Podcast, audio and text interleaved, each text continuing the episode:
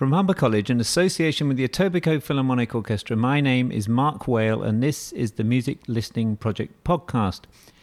Today, we will focus on the fourth movement of Brahms' Third Symphony, and with me to listen to it is Dr. Brady Polka. Brady is a retired professor emeritus in social and political thought at York University in Toronto. He has written books on a wide range of philosophers, authors, and artists from Spinoza and Freud to Shakespeare and Wagner. He is a major sponsor of music in Toronto, including Opera Atelier and the series of concerts at Koerner Hall. Welcome, Brady. Thank you very much, Mark. So, we will be beginning by listening to the opening of the fourth movement, and here it is performed by Otto Klemperer with the Philharmonia Orchestra, and it was actually recorded in 1957.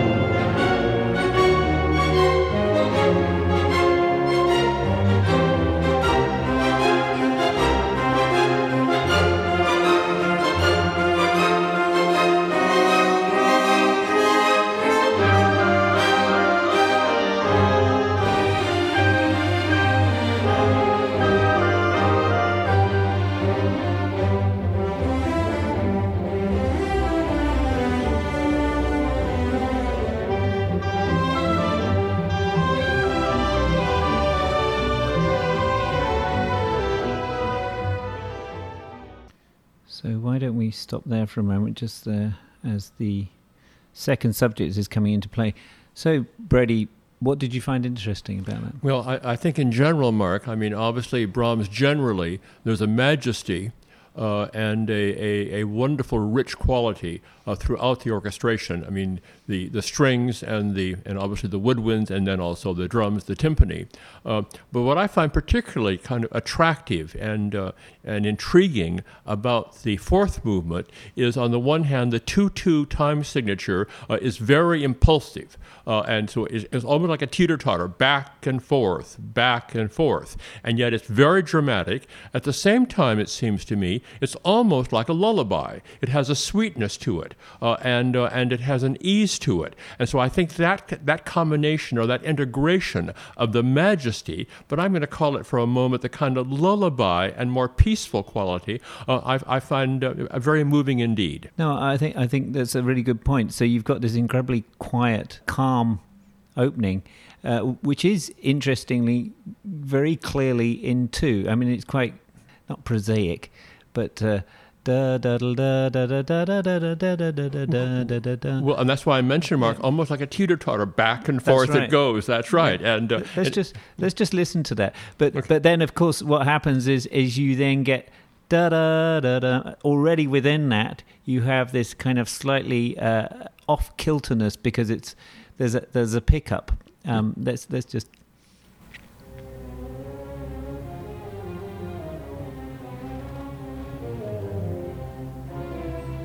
Just there. Mm-hmm. No, there's a wonderful sense of rhythm, and uh, and uh, and it, it, has an offbeat to it, as you say, Mark, and uh, and so it captures your attention. And and we're going to hear that da da da da da because then when the tune actually comes back and da dum Ba-dee dee dum.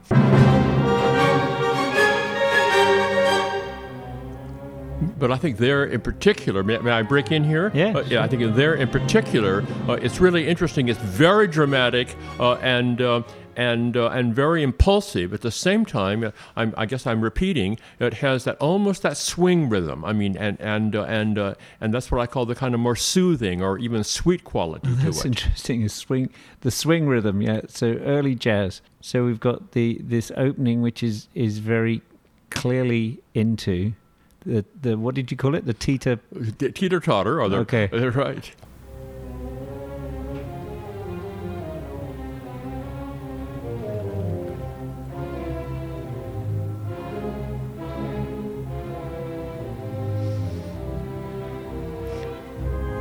So I think we're saying two things. Uh, you have the teeter totter, and then you have the pickup, almost syncopated da da dee, which is then picked up later on.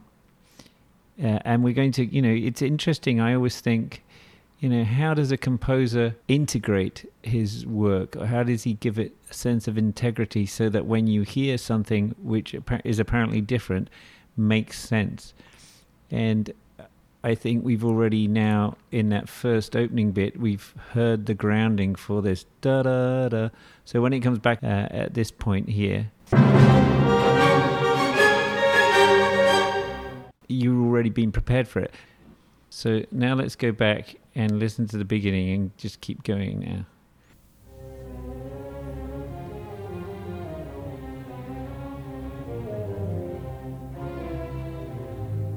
Sorry, I'm going to say one other thing. You know, you keep listening to these things, and then you suddenly hear uh, something else, just a little touch of a different color. Did you hear that just at the end there? So it's strings, it's violins and cellos uh, in unison. Da da da dee da da da da da. And then just at the end, I, I heard a, a bassoon or something.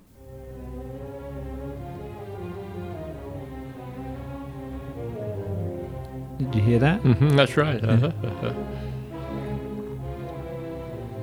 and one last thing that I think is worth pointing out here is it has an air of suspense. I, I think that's very well put. Yes, yeah. yes. And I and I I think interestingly, and it's probably something you you only realize with the score, but again, it's worth kind of articulating why it has an air of suspense. So it's the key is F minor. Uh, and this the, the, the note it begins on is C. So it begins on what we call the dominant of F minor. So this is called five in F minor, and you never get a tonic chord. It, it,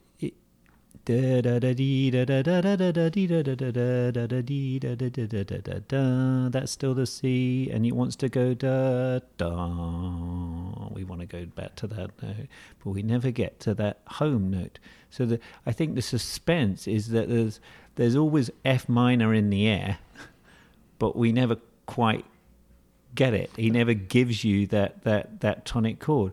I mean, it's implied because there isn't actually this because this is all in unison there aren't actually chords underneath it kind of articulating the harmony. It's what you hear in your head. Uh, but it's around, the whole of this first tune is around C. So the first note is a C and it ends on a C. No, that's very helpful, Mark. I mean, and very instructive, yes.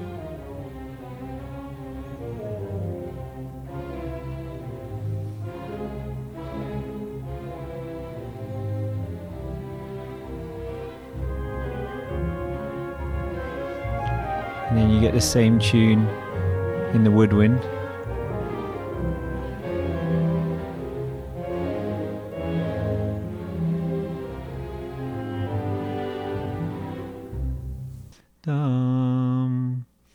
And we want to go to dum, so we still haven't. It's still a C. So that last note, you think you've arrived, and it's actually still the dominant chord.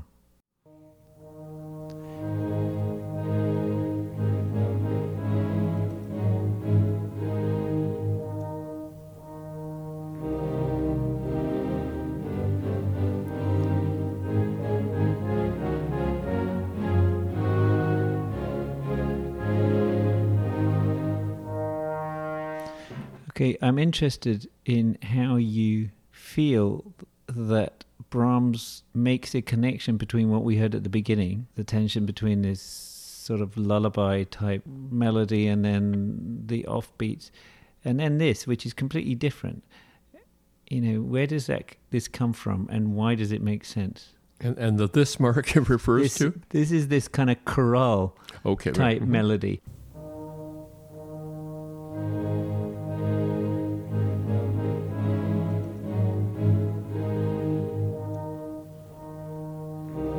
Mark, my, my quick response is that it very much, in a sense, um, shows what you were indicating about the capacity of, of a great composer, and certainly Brahms in this case, in the fourth movement, uh, to really catch our attention by suspending, in a sense, what in fact is the future of, of the motif or the future of the rhythm. Uh, and so I take this as really anticipatory. Uh, it just continues to anticipate where he's going, and yet it's ironic or very interesting that the the, the movement seems to begin very decisively with those two uh, clear notes, and yet at the same time, he's able to show that he's, he's yet exploring uh, and, and going forward. And I think it's that movement that I find so important in, in, in significant music that there is a movement, there's a direction, uh, not necessarily obvious, but it moves you in that direction. No, that's very helpful. What's interesting is this is not a random movement. Um, it, despite the fact that it appears to have little connection to that first tune, and yet it seems somehow connected. You know, you can think of another composer who might come up with something which is a change, which is a movement forward, and yet bears little resemblance. Um, somehow we can make the connection between these two seemingly very different kind of motifs. But I think again, it's, it's I, I think here the two-two rhythm I think is really what Okay. what, what holds it together. Uh, and uh, you know, Okay, no, and that's very helpful. So yes, so da da da dee da da da da da da dee da da da, and now we've got da da. Yeah, exactly. Da, da, da, Yeah. da. Then, especially when it's in the winds, uh, including the horns, uh, then you get the, the the strumming on the strings, which also emphasizes that at the same time.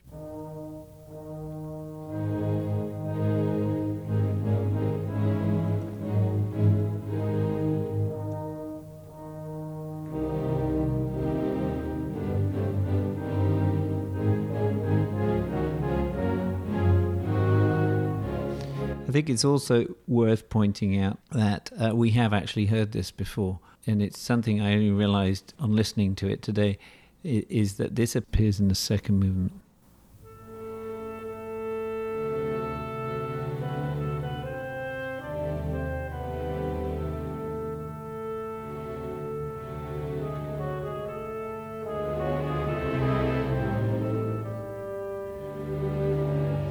So again, we have the dun dun da da da dum.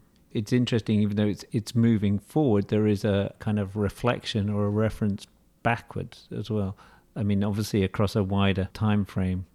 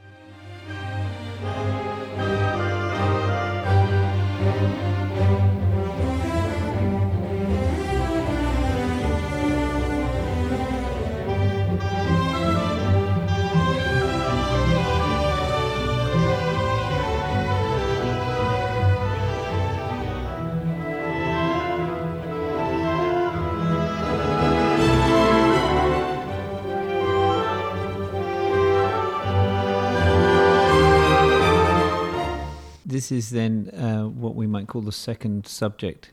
Uh, so we've reached a different key now. So where we were in F minor, we've now moved to C major.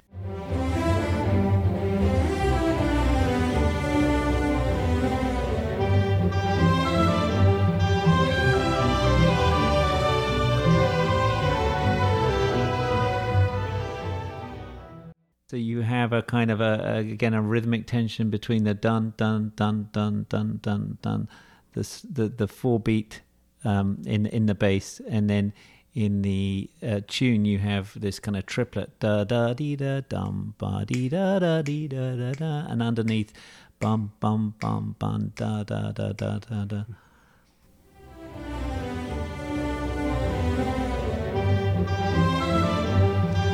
Hear that in the bass? Yes, oh, indeed. Mhm.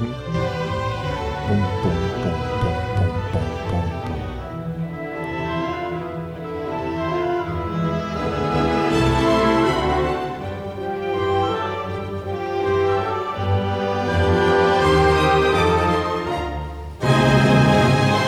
And I also think it's it's interesting because it doesn't start on the first beat of the bar. It goes da da dee da dum ba da dee da ba da da da dum. And if we kind of go back to our sort of opening,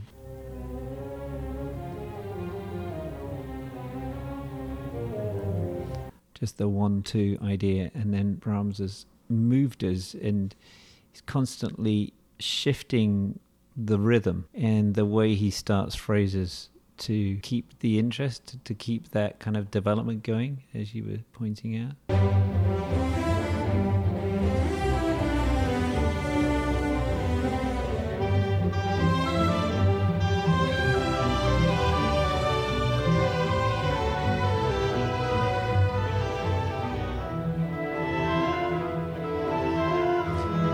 The uh, the triplets in the strings. Diddle dun, diddle dun, diddle dun.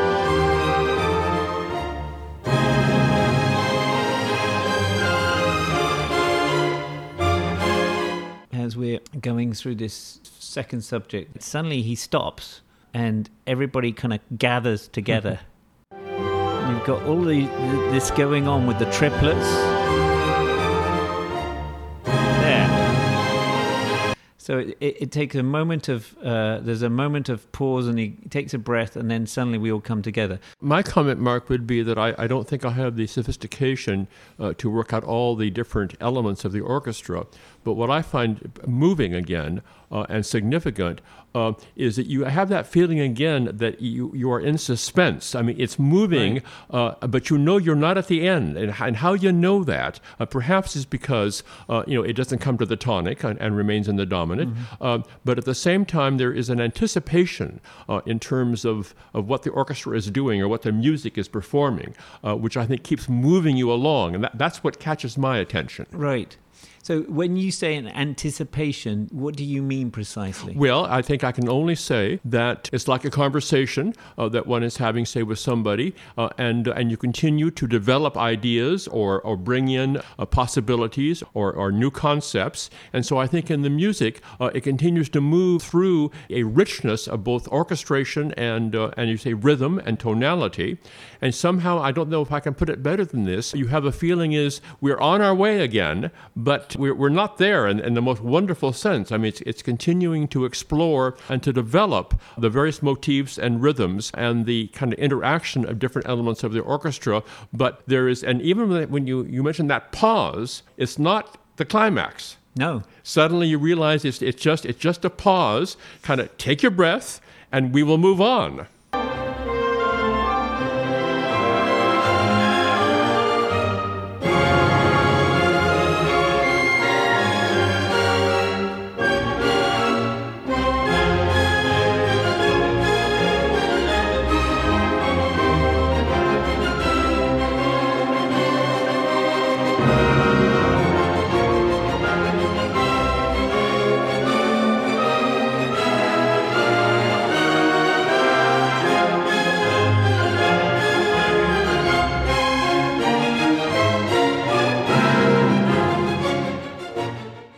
Love this theme. Dum ba da da din dee da da din da da da dee da da da da da dee da. It's it's so triumphant in a way, and yet it's so many miles away from a simply trite triumphant. No, I, I really agree with that. That was the point I've been trying to make. Yeah. That that's right.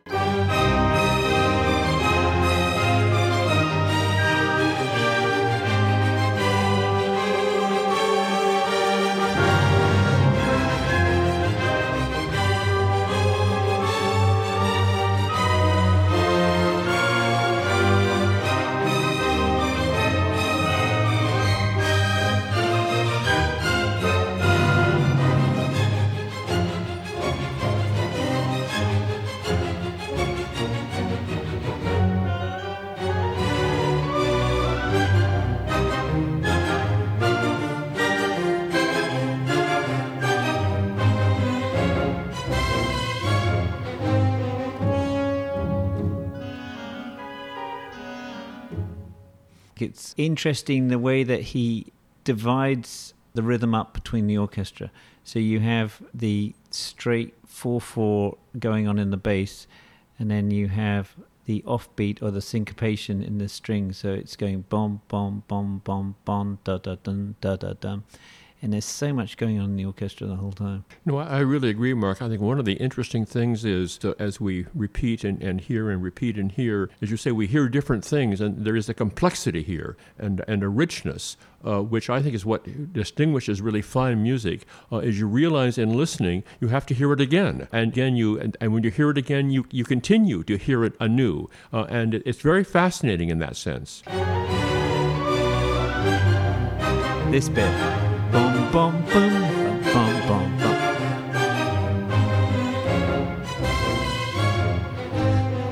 And then the violins get the dee da da dum, and the the da da da da is taken over by the rest of the orchestra. So you've got the bass going bom bom bom bom. You've got bom dee da dun dee da dun dee da, and then the violins play da da da dum, and the da dats are taken over by, I guess, uh, the lower strings.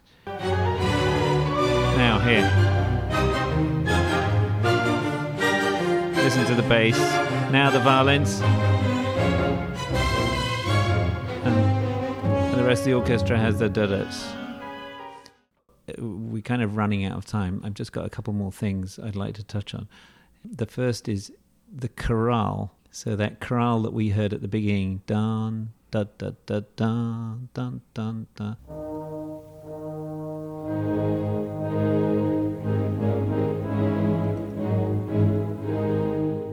He takes that and puts it in the brass and you have this incredible moment where you have the the strings going wild with the triplet figures and the brass pounding out this chorale.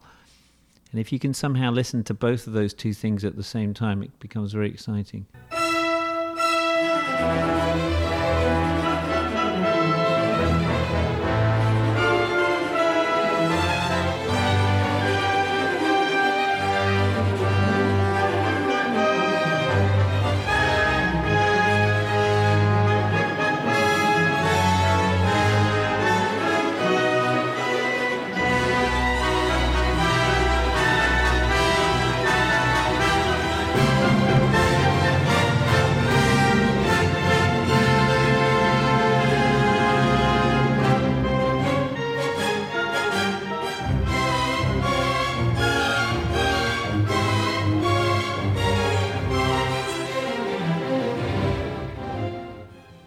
point I'd like to make, Mark, once you once you indicate that, uh, is again when I made reference to a notion of conversation or relationship between two people or of individuals, uh, is that there are always yet inherent possibilities. I mean, in terms of, I think we would talk about an original composer, uh, obviously like Brahms at his best. Uh, he's always showing us that we have, in a sense, as you say, the, the melodies, the tunes. and At the same time, he, he explores new possibilities and he, he continues to arouse our interest uh, and have expectations because we have to actually know the tune. Uh, but in fact, we don't know the tune uh, Right. because, in fact, That's it's nice. still yet to be discovered. And, uh, and and I think that really is wondrous uh, in fine music. that's a lovely segue into the end now I find the end quite surprising. Uh, you know, for uh, in, you know, in what sense Well, in the sense that it becomes it, it becomes very quiet, uh, and of course that's not unlike the end of the first movement. It's uh, again telling us that you know expectations uh, are here, uh, but you may not know where I'm going yet.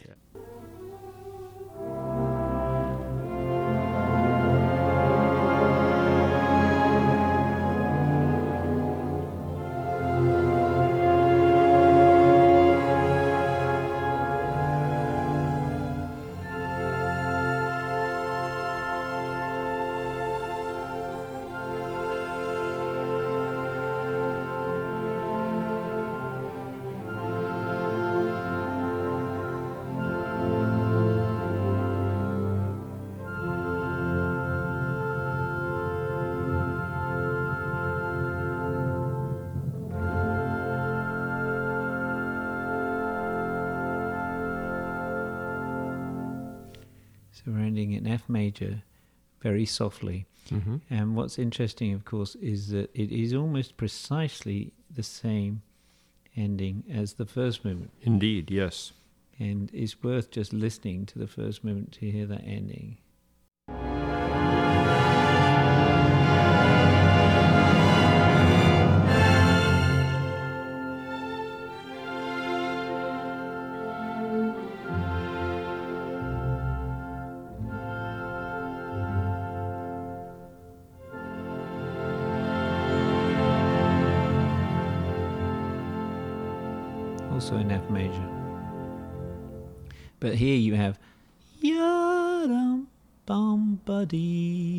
So it's one, two, three, four, five, six. One, two, three, four, five, six. And in the last movement you have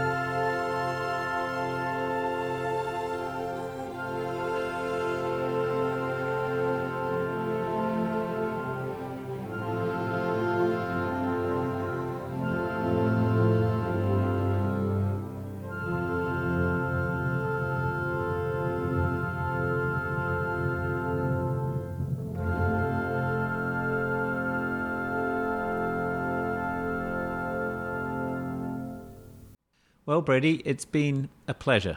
Well, thank you very much, Mark, and I, I agree with you. Thank you for listening to this Music Listening Project podcast with me, Mark Whale, and Professor Brady Polka. The performance we were listening to was by the Philharmonia Orchestra, conducted by Otto Klemperer in 1957. If you enjoyed the podcast, please tune in to other episodes which may be found on iTunes. Thank you.